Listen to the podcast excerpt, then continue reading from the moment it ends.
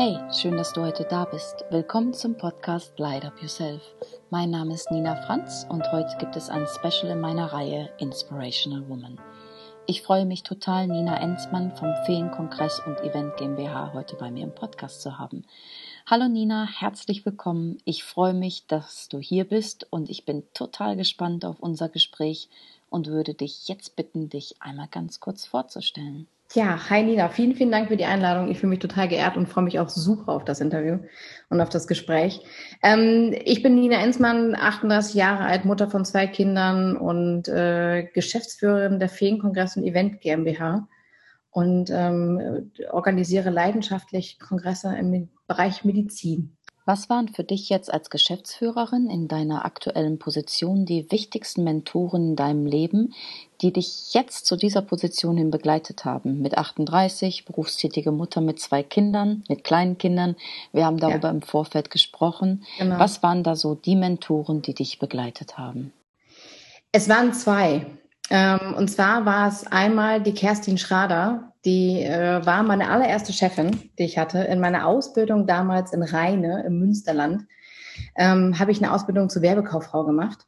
War damals noch irgendwie völlig grün hinter den Ohren und hatte keine Ahnung, kam aus dem Dorf, aus einer Kleinstadt im Münsterland und habe nicht das Gefühl gehabt, dass mir die Welt offen steht.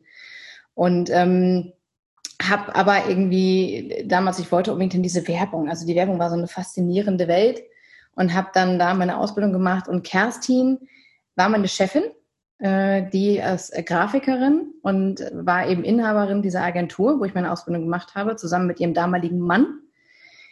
Und ich habe immer zu Kerstin aufgeschaut. Und sie war auf der einen Seite meine Chefin, auf der anderen Seite aber auch wie eine Mutter für mich. Und sie hat immer ein offenes Ohr für mich gehabt, hat mir auch konstruktive Kritik gegeben. Und der Kontakt ist geblieben, auch nach der Ausbildung. Ich bin dann da weg nach der Ausbildung. Und sie war eigentlich immer so ein Mensch, wo ich dachte, wow, man kriegt es irgendwie doch hin, ne? Also auch als Frau. Das war der eine Part. Und der andere Part ist tatsächlich mein Stiefvater, der mich sehr dahin gepusht hat, da zu sein, wo ich heute bin. Also der hat immer wieder gesagt, mach dich selbstständig, ne? Du kannst das. Und hat da sehr an mich geglaubt und hat letzten Endes den letzten Impuls gegeben, den ich gebraucht habe. Und das war vor wie vielen Jahren? Das war vor fast 10 Jahren. Wow. Tatsächlich vor fast 10 Jahren, ja. Wahnsinn, lange her. Okay, und wie lange hast du in der Werbung gearbeitet? Gar nicht lang. Also ich habe die Ausbildung gemacht, Werbekauffrau, was ich auch super finde. Ich finde so eine Ausbildung im Bereich Wirtschaft eben gemacht zu haben, hilft mir total in meinem heutigen Leben und in dem, was ich mache. Habe aber danach eigentlich gar nicht mehr in der Werbung gearbeitet, sondern ich bin dann erst einmal in die USA gegangen, habe da ein Praktikum gemacht, wollte ein bisschen raus. Habe dann nochmal angefangen zu studieren, habe dann aber auch recht schnell gemerkt, das ist nicht meins. Also ich habe Wirtschaft studiert. Das war überhaupt nicht meins. Und bin dann nach Düsseldorf gegangen und habe für ein Unternehmen gearbeitet und habe mich da um die Kongresse gekümmert. Und da habe ich dann gemerkt, dass doch so diese Welt der Kongresse eine ganz spannende ist, in der ich mich eher wohlfühle und ganz gut bewegen kann. Und was waren deine größten Herausforderungen auf deinem Weg zu der Position, die du jetzt hast, in deiner Selbstständigkeit? Also ich glaube, eine der größten Herausforderungen war, dass ich erst ganz lange nicht an mich selber geglaubt habe und immer gedacht habe, ich kann das nicht, ich schaffe das nicht, vielleicht auch gedacht habe, ich will das nicht. Und ich dieses Pushen brauchte von hinten, dass Leute an mich geglaubt haben. Und das war eigentlich einer der größten Herausforderungen. Vielleicht brauchte ich das, heute habe ich es nicht mehr. Also ich glaube sehr an mich und glaube auch, dass ich eigentlich alles schaffen kann, was ich schaffen will. Aber damals war ich, glaube ich, einfach noch zu jung. Also zu jung mit Selbstzweifeln, an denen du selber nie gearbeitet hast, sondern du glaubst eher, dass es durch das Pushen von anderen Menschen kam, dass die dich dahin hingepusht haben, wo du jetzt bist. Absolut.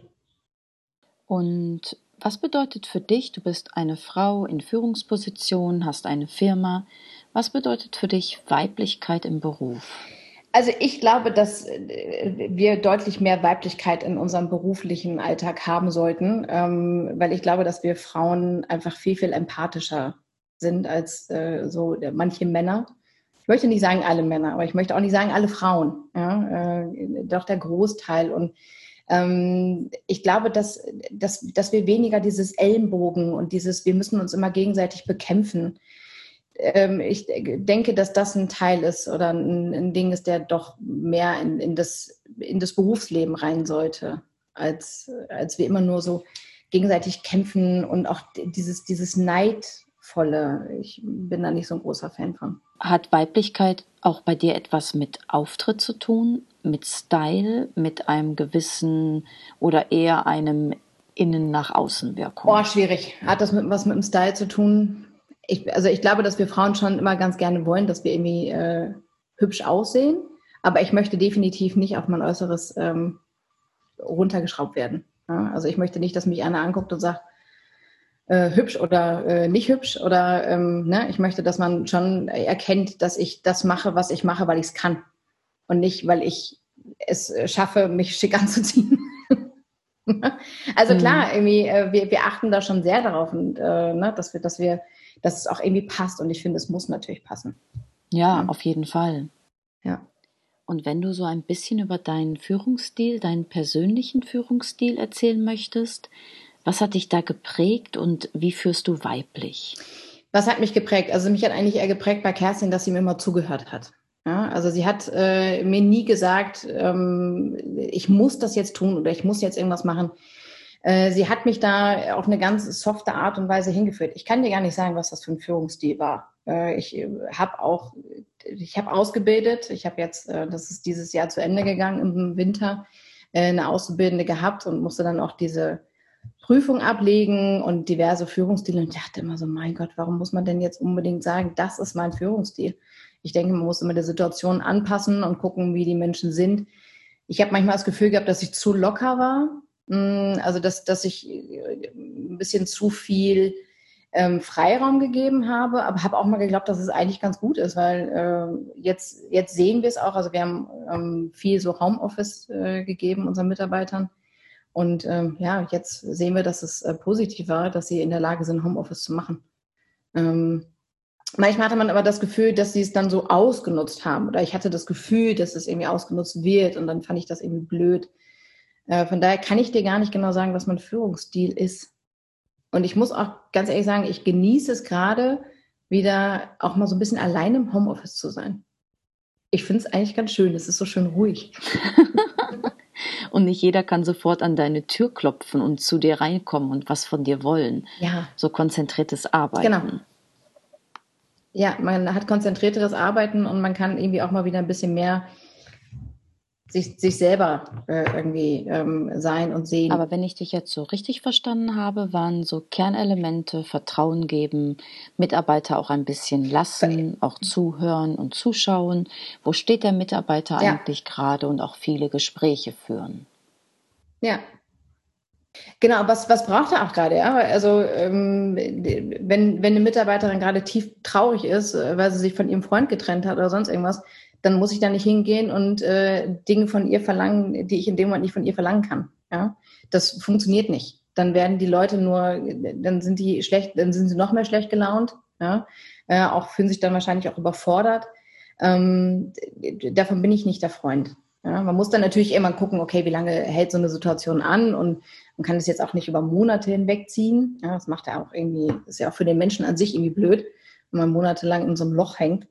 Aber also gerade bei Auszubildenden sollte man einfach auch diese Gefühle auch mal irgendwie freien Lauf lassen und dann auch einfach mal sagen, also ich habe das damals gemacht, dass wir gesagt haben, Gott, dann arbeiten wir jetzt halt einfach heute nicht.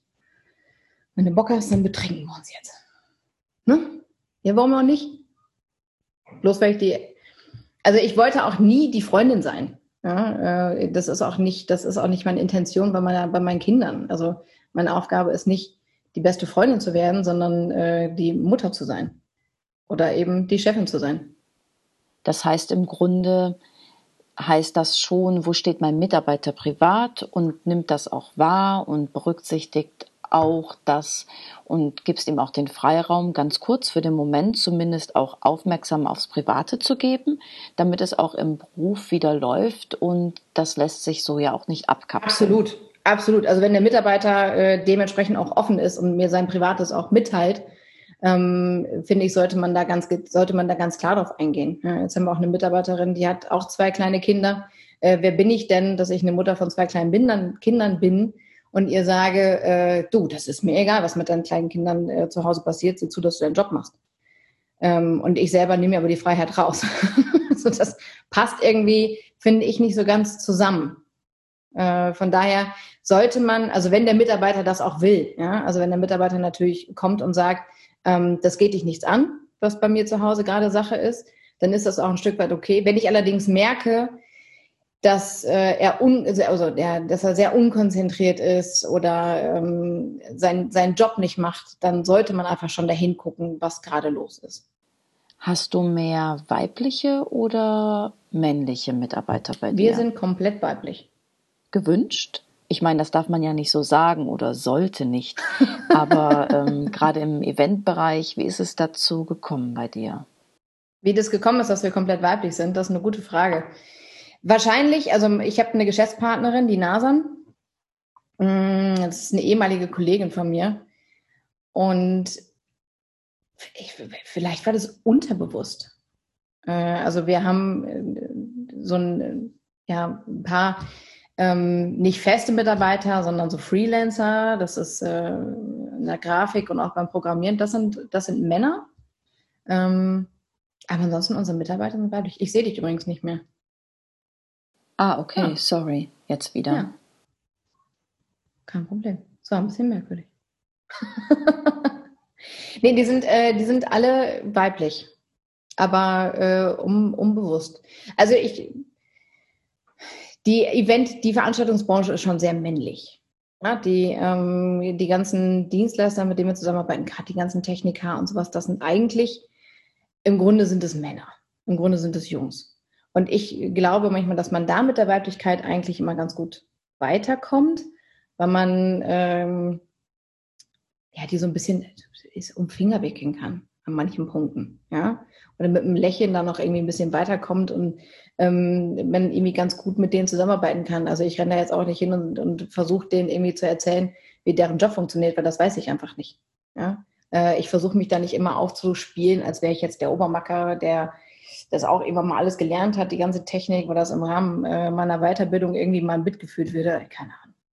Na, also das, und ich finde immer, dass es muss ein schönes Zusammenspiel sein. Und wir versuchen tatsächlich bei den Kongressen, wenn die dann präsent sind, also diese Präsenzveranstaltungen sind, an der Registrierung beides zu haben. Also sowohl männliche als auch weibliche Parts, weil wir dann merken, dass die Frauen, die dann kommen, doch lieber zu einem Hostess gehen. Also wenn dann noch so ein netter junger Mann steht, dann finden die das auch immer ganz toll. So, von daher versuchen wir auf den Veranstaltungen an sich immer so eine Waage zu halten. Wir waren vorhin bei Führungsstilen. Gibt es dort so Fehler oder einen Fehler, der dir so bei weiblichen Führungskräften immer wieder auffällt, wo du sagst, das stößt mir jetzt immer wieder auf oder da sehe ich immer wieder etwas? Gibt es da was Spezielles? Also ich glaube, dass es auf der einen Seite sowohl uns sehr positiv bestärkt, auf der anderen Seite aber auch negativ sein kann, ist eben, dass wir sehr empathisch sind. Ja, das kann uns gerade, was männliche Kollegen angeht, immer wieder aufstoßen. Und ich glaube, was wir Frauen grundsätzlich haben, was positiv sein kann, aber auch eben negativ ist, wir wollen gemocht werden.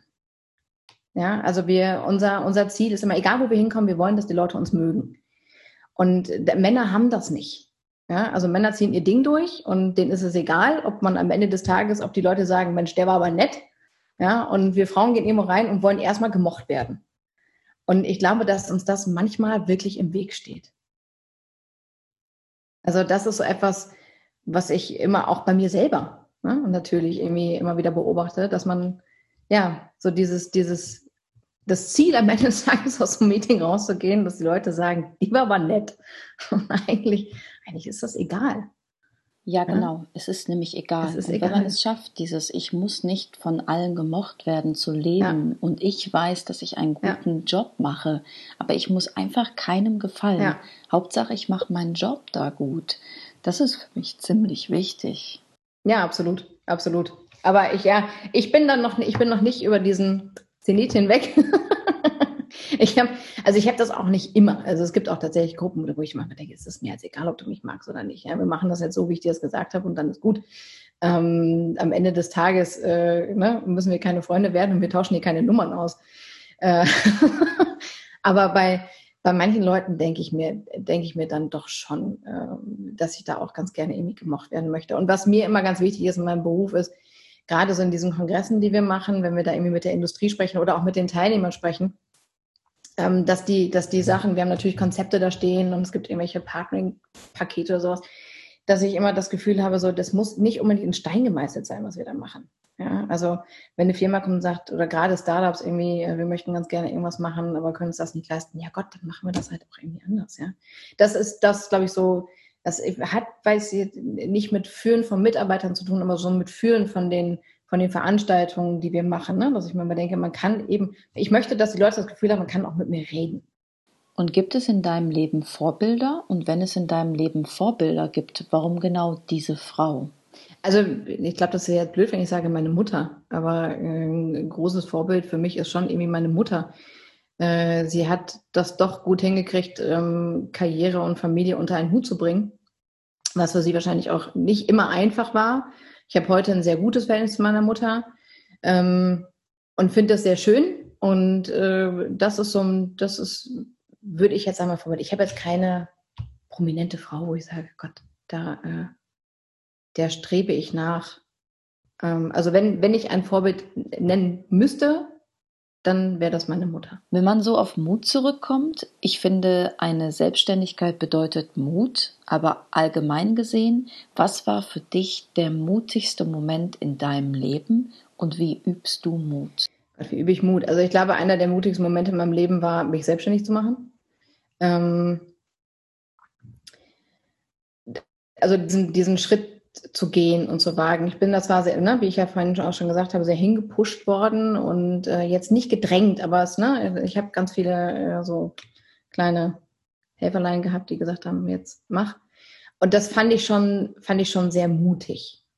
Ich hatte dann irgendwann auch einen Zweifel, ja, der mich in dem Ganzen, wo ich beruflich war, nicht mehr, also das hat mich nicht mehr ausgefüllt. Ich war alleine, ich war Freiberufler, ich glaube, so nennt man das, wenn man so alleine selbstständig ist, man Freiberufler, und hatte auch keine GmbH gegründet oder sowas. Ich war einfach alleine und habe diese noch kleinen Veranstaltungen, einen kleinen Kongress irgendwie organisiert und hatte dann auch immer irgendwie Geld auf dem Konto, wo ich immer nicht wusste, was gehört jetzt mir, was muss ich noch an den Staat abführen.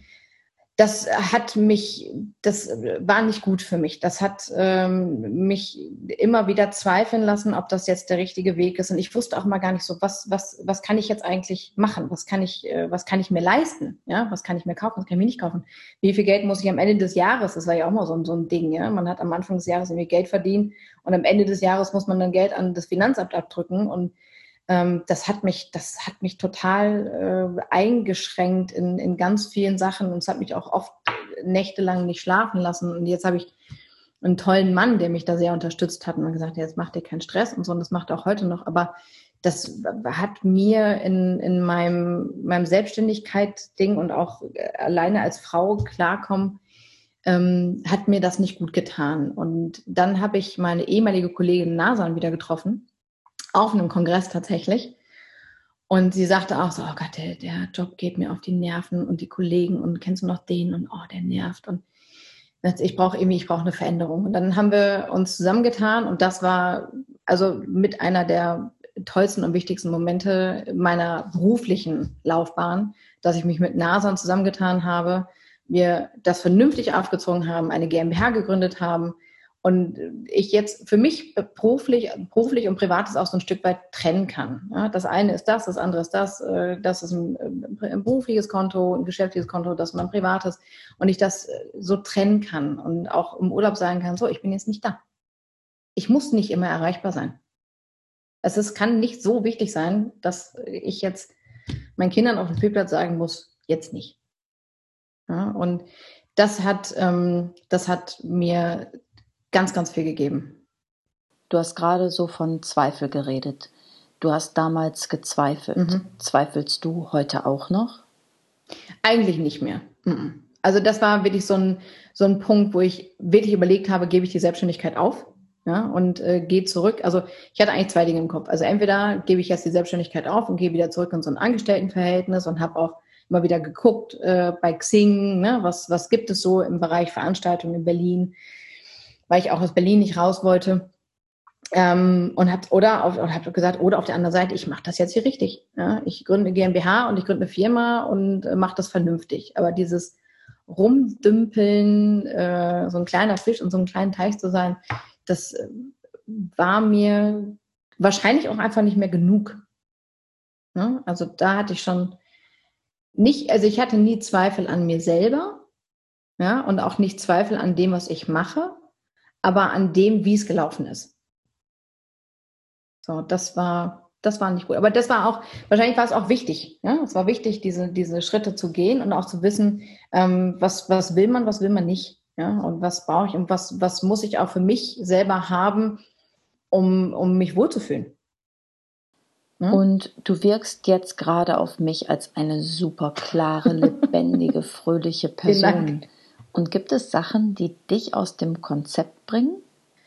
Klar. Wenn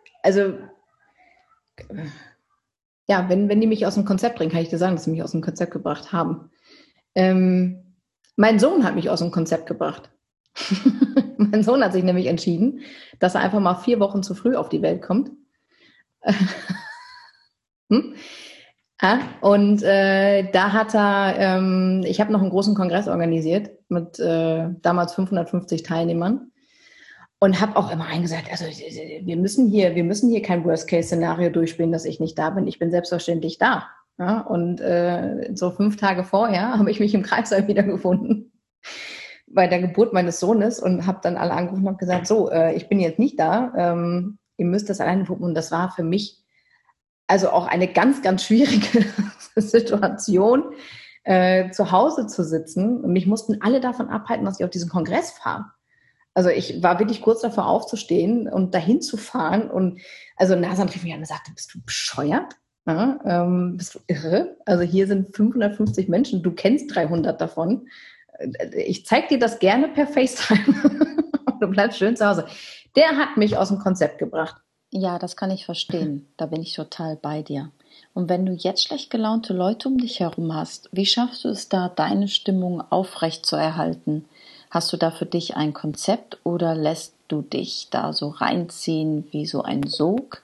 Was ist dein Konzept? Ich glaube, es liegt ehrlich gesagt so ein bisschen ganz daran, wie ich selber drauf bin.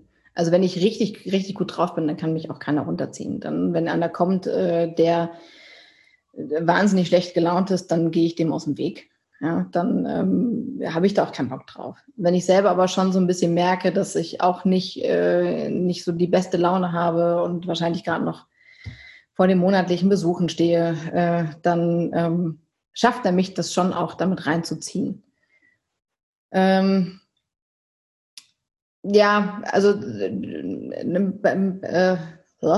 Patentrezept habe ich leider nicht, mich da rauszuziehen. Ich versuche mich da einfach nie nicht reinziehen zu lassen. Ja, ich versuche dann auch zu sagen, also auch wenn mein Mann kriegt das eigentlich immer ganz gut hin, dass er mich da nicht mit reinzieht, meistens, manchmal auch nicht. Ich versuche einfach mein Ding dann weiter durchzuziehen. Wenn wir über Privatleben und Organisation sprechen, wie hast du dein Privatleben mit deiner Familie und Kindern organisiert? Gut, jetzt sind wir alle mehr oder weniger im Homeoffice. Wie sah es davor aus? Oder wo wir jetzt auch alle wieder zumindest von einer anderen Normalität hinarbeiten wollen. Aber wie organisierst du dich und deine Familie, wenn du arbeitest? Also meine Kinder sind in der Betreuung, in der Ganztagsbetreuung. Ne? Die Große kommt jetzt in die Schule, ist jetzt seit dieser Woche im Hort. Und der Kleine ist in der Kita. Auch den ganzen Tag, finden uns auch beide gut. Und ich habe für mich mein Berufsleben so organisiert, dass ich bis 16 Uhr arbeite und dann für die Kinder da bin. Also ich schaffe es eigentlich auch in 99% der Fälle, wirklich um 16 Uhr zu sagen, so bis jetzt ist alles irgendwie erledigt und ab jetzt bin ich Mutter. Um einfach auch den Kindern die Quality Time zu geben und auch selber die Quality Time mit den Kindern zu haben, weil ich habe ja nicht Kinder bekommen, um sie nicht zu sehen. Ja. Auf der anderen Seite fand ich es auch eben in diesem Lockdown in der Zeit wahnsinnig schwierig und auch unfair den Kindern gegenüber, weil ja irgendwie das Arbeiten weiter irgendwie laufen musste, ja, und die Kinder irgendwie auch gelaufen sind. Jetzt hatten wir das Ding, das natürlich bei uns gerade in der Veranstaltungsbranche, es ist alles zugemacht worden, ja, es ist alles abgesagt worden. Es hat nichts stattgefunden. Die ganzen Sachen, die in dem Moment gelaufen sind, so schnell umswitchen auf digital ging auch nicht. Also hatte ich erstmal tatsächlich Zeit. Ich hatte Zeit für die Kinder. Was mich dann allerdings wiederum völlig wahnsinnig gemacht hat, war, ich wusste nicht, wie lange brauche ich jetzt diese Zeit. Also so, wie lange sind wir jetzt in diesem Lockdown? Und das hat mich, glaube ich, auch an ganz vielen Punkten immer so nervös gemacht, dass ich eigentlich gar nicht so entspannt in diese Zeit reingehen konnte. Das war schon schwierig, aber heute denke ich mir, Gott, also ich meine, so lange war die Zeit auch nicht.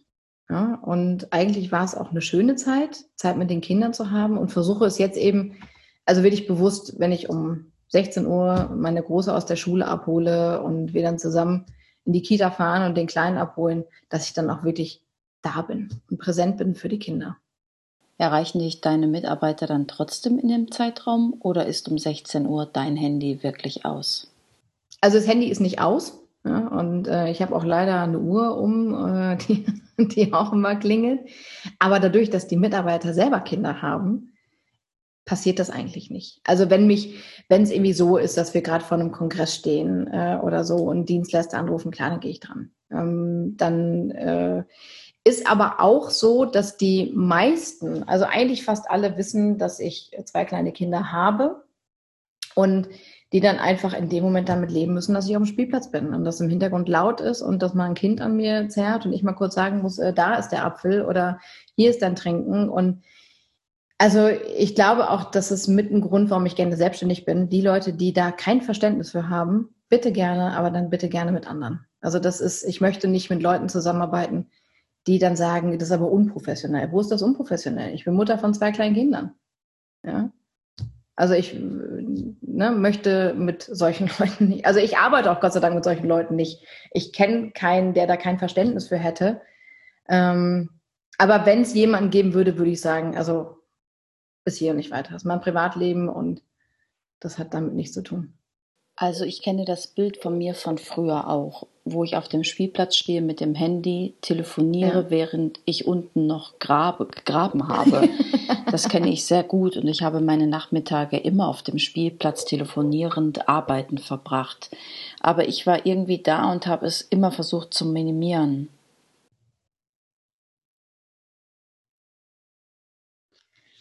Ja, ich glaube, gerade so als selbstständige Frau ist das wahnsinnig schwierig. Meine Kinder sind beide Winterkinder und der große Kongress, den wir haben, der ist immer im Winter. So, der eine hat mich halt nicht hingehen lassen und die andere war also pünktlich zum Termin, aber war eben 6 Wochen alt, als wir den großen Kongress hatten. Und ich bin auf diesen Kongress gefahren mit meiner Tochter, ja, die war dabei. Ich habe vom Hotel dann damals eine große Suite bekommen, damit mein Vater ist dann noch gekommen und hat sich um das Kind gekümmert. Und ich bin alle 3 Stunden irgendwie aufs Zimmer und habe gestillt und hatte dann aber auch irgendwann ein Briefing mit den Mitarbeitern. Und das hat mir vor kurzem, ich habe das so nicht wahrgenommen, aber mir hat das vor kurzem mal jemand gesagt, dass er sagte, krass, als ich das erste Mal gesehen habe, saßt du in einer Runde mit deinen Mitarbeitern und hast dein Kind gestillt. Ich dachte immer so, ja, ich habe jetzt ein Briefing und ich muss mein Kind stillen. Das habe ich bei der ersten noch gemacht, beim zweiten nicht mehr. Also beim zweiten da hatte ich aber dann auch den Vorteil, dass ich ja schon mich mit Nasan selbstständig gemacht hatte, Nasan mir da sehr den Rücken freigehalten hat. Das hatte ich damals bei der Großen noch nicht. Da musste ich irgendwie noch selber durch und ich fand das auch überhaupt nicht schlimm. Also ich habe mir immer gedacht, Gott, ich sitze hier irgendwie in einem Meetingraum mit meinem Team und wer da irgendwie ein Thema mit hat, der soll aufstehen und gehen. Das ist das Natürlichste von der Welt. Ja, das kenne ich auch, was du da erzählst. Und für mich gehört das einfach dazu. Mhm. Und ist denn das Wort Work-Life-Balance für dich so da oder ist es für dich eher Life-Balance, dass alles irgendwie ineinander fließt, auch als Unternehmerin oder damals als Selbstständige? Das geht ja doch fließend ineinander über oder siehst du dort Grenzen? Ich sehe da keine Grenzen. Also ich glaube, ich mache mir, also dieses Wort Work-Life-Balance ist ja auch so ein Wort, wo ich zwischendurch denke, was soll denn das überhaupt bedeuten? Also ich glaube, das eine geht nicht ohne das andere. Und ich glaube, dass wir in der heutigen Zeit, gerade mit der Pandemie, die wir haben, einfach völlig neue Wege gehen müssen. Und dass wir das eine ist das und das andere ist das, das funktioniert nicht. Also ich bin so, wie ich bin. Ich bin auf der einen Seite, ich bin eine selbstständige Mutter von 2 Kindern. So. Ne? Und ich kann das eine nicht von dem anderen trennen. Und ich will das auch gar nicht. Ja? Jetzt ist es natürlich so, wenn ich auf den Veranstaltungen bin, dann rennen da nicht den ganzen Tag meine Kinder rum. Aber irgendwann zwischendurch kommen die dann schon mal dahin. Ja? Wenn dann Pause ist und so. Und das ist für die Leute, die da sind, aber auch normal. Also die kennen mich gar nicht ohne meine Kinder und die kommen dann auch schon immer und sagen, kommen deine Kinder noch? Sehen wir die auch noch? Ne? Die freuen sich dann schon immer, die irgendwie zu sehen und die finden es auch spannend. Ja? Also mir ist es irgendwann bewusst geworden, dass meine Tochter vorm Spiegel stand und sich so ein Schlüsselband umgehangen hatte, weil die dann auch natürlich immer ein Namensschild kriegen und hatte so ein Schlüsselband umgehangen, hat sich aus der Tasche genommen und ich so, was machst du? Und sagte, ich gehe auf den Kongress. Und dann irgendwie loszog und dann dachte ich so, ja, cool, finde ich super. Ne? Also von daher glaube ich, weiß nicht, sag mir, wenn ich es falsch sehe, aber ich glaube, man kann das eine nicht von dem anderen trennen. Also natürlich muss ich nicht meine Kinder permanent mit ins Büro nehmen und es ist anstrengend und es ist gerade für die Mitarbeiter, die selber keine Kinder haben, ne, ist es anstrengend. Wenn es mal nicht anders geht, dann geht es nicht anders. Aber ja, wie gesagt, man sollte nicht gerade den Kindern gegenüber permanent nur da stehen und arbeiten, ne? Und denen das Gefühl geben, Mama kann jetzt nicht oder auch Papa kann jetzt nicht. Geht ja nicht immer nur, meine Kinder haben ja nicht nur mich, die haben ja auch ihren Papa. Mhm. Aber also es ist schon irgendwie, dass die wissen, dass ich auch arbeite und die wissen, dass ich da meinen Job habe. Wobei ich glaube, manchmal haben die irgendwie das Gefühl, dass ich einfach nur Mama bin, was auch okay ist.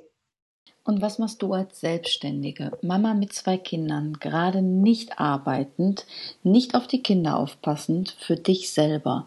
Hast du noch Raum für dich? Ich habe mir wieder genommen. Ich habe mir wieder geholt. Das war auch ganz wichtig für mich. Ich mache Yoga und ich bin wieder angefangen zu laufen. Ich finde es total schön zu laufen. Hätte ich nie gedacht. Gerade jetzt nach dieser Lockdown-Phase, das hat mich so am meisten eingeschnitten, dass es irgendwie, weil mein Mann immer sagte, welchen Freiraum brauchst du? Und ich dachte immer, ich brauche diesen Freiraum nicht zum Arbeiten, sondern ich brauche ihn für mich. Ich will, weil er immer sagte, also das war so eine schwierige Phase, weil er gerade den Job gewechselt hatte und er brauchte wirklich die Zeit zum Arbeiten. Und ich dachte mir, ich kann ihm jetzt nicht sagen, dass ich die Zeit für mich brauche. Das ist nicht fair, weil es auch bescheuert ist eigentlich, ne?